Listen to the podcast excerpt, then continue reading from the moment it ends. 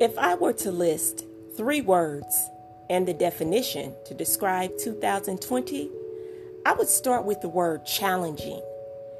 The word challenging can be defined as testing one's abilities. The second word that I would use to describe two thousand twenty would be pandemic. A pandemic is an outbreak of a pandemic disease. And the third word that I would use to describe the year two thousand twenty would be loss.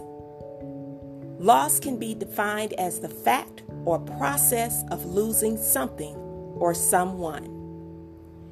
In this week's episode of Intentional Instruction, I'll give you an end of the year review to the year of two thousand twenty and offer encouraging words as we welcome two thousand twenty-one. Stay tuned.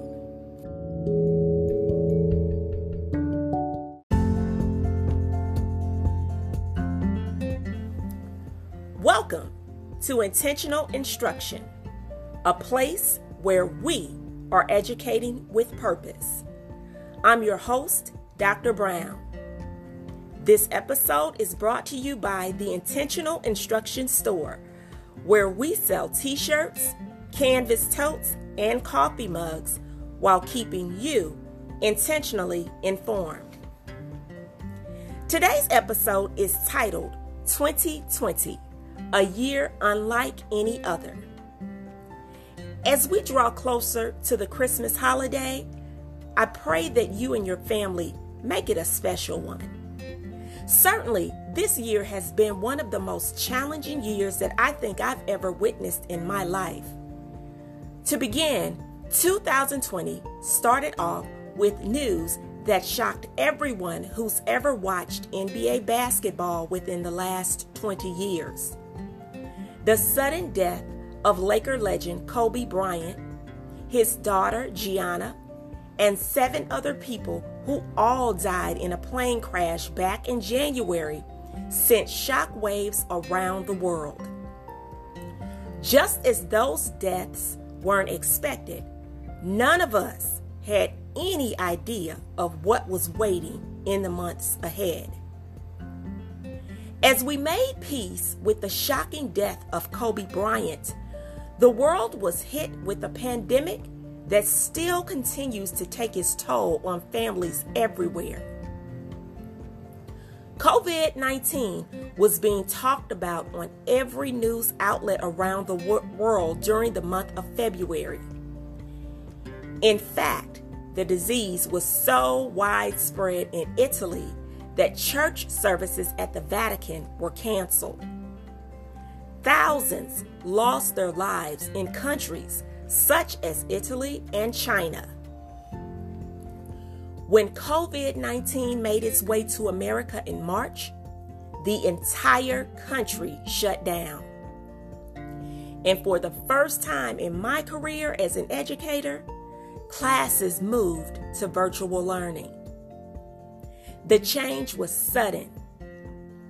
covid nineteen's impact affected the way schools functioned for years, and for the first time ever in our daily lives, we were required to wear masks when in public. We were constantly reminded to practice social distancing. Church services moved to virtual service instead of face-to-face fellowship that we were all so accustomed to. During the spring, traditional graduations were either canceled until a later date or moved to a virtual ceremony. For high school seniors, they weren't able to attend their high school prom. Yet, in all of this, I saw people come up with creative ways to recognize graduates. Drive-by parades celebrating graduations, birthdays, et cetera became popular during the month of May, and I got a chance to attend one from a student that I taught many years ago. I was able to attend her high school graduation parade back in May. It seemed like we were moving forward with all of those creative ways of doing things, But in spite of the, the COVID setback, we weren't moving forward like we thought we were. Just as it seems that the country was moving forward, we were set back once again when the other plague rose its ugly head. Within months, the world witnessed the senseless murders of Breonna Taylor, George Floyd, and Ahmaud Arbery. Two of the victims were murdered by white police officers, and one was murdered by a father and son duo who deemed themselves vigilantes. In the case of Ahmaud Arbery, it took seventy-four days, protests, and complete outrage before his murderers were arrested. While there were arrests made in George Floyd's murder, the killer has since been released on bond. And sadly, no one has been arrested in the murder of Breonna Taylor. Racism, social and economic injustice continues to be the biggest plague in this country. While there are vaccines that have been developed to fight COVID nineteen, my question is this: why has there not been a cure to end racism? As students watched all of these events unfold, it would be negligent to say they haven't been in, impacted in one way or another. Indeed, we have seen many challenges and loss during the year of two thousand twenty, but even with that, students have returned to school, whether in person for a short period of time, or they were all virtual during the fall semester. Teachers, administrators, and families have learned to use technology in ways they never imagined they would have to. Holidays have continued as well, but they've continued on a smaller scale. And here we are, preparing to celebrate one of the most sacred holidays on the Christian calendar, the birthday of our Lord and Savior, Jesus Christ.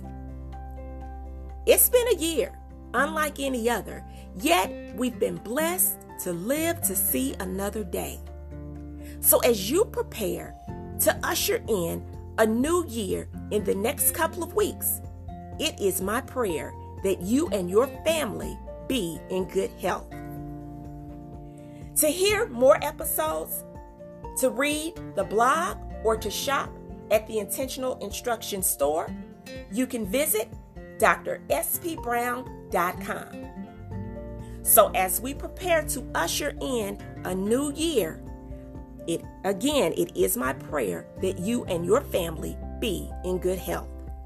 On behalf of Intentional Instruction, I want to wish you a very Merry Christmas and a Happy New Year.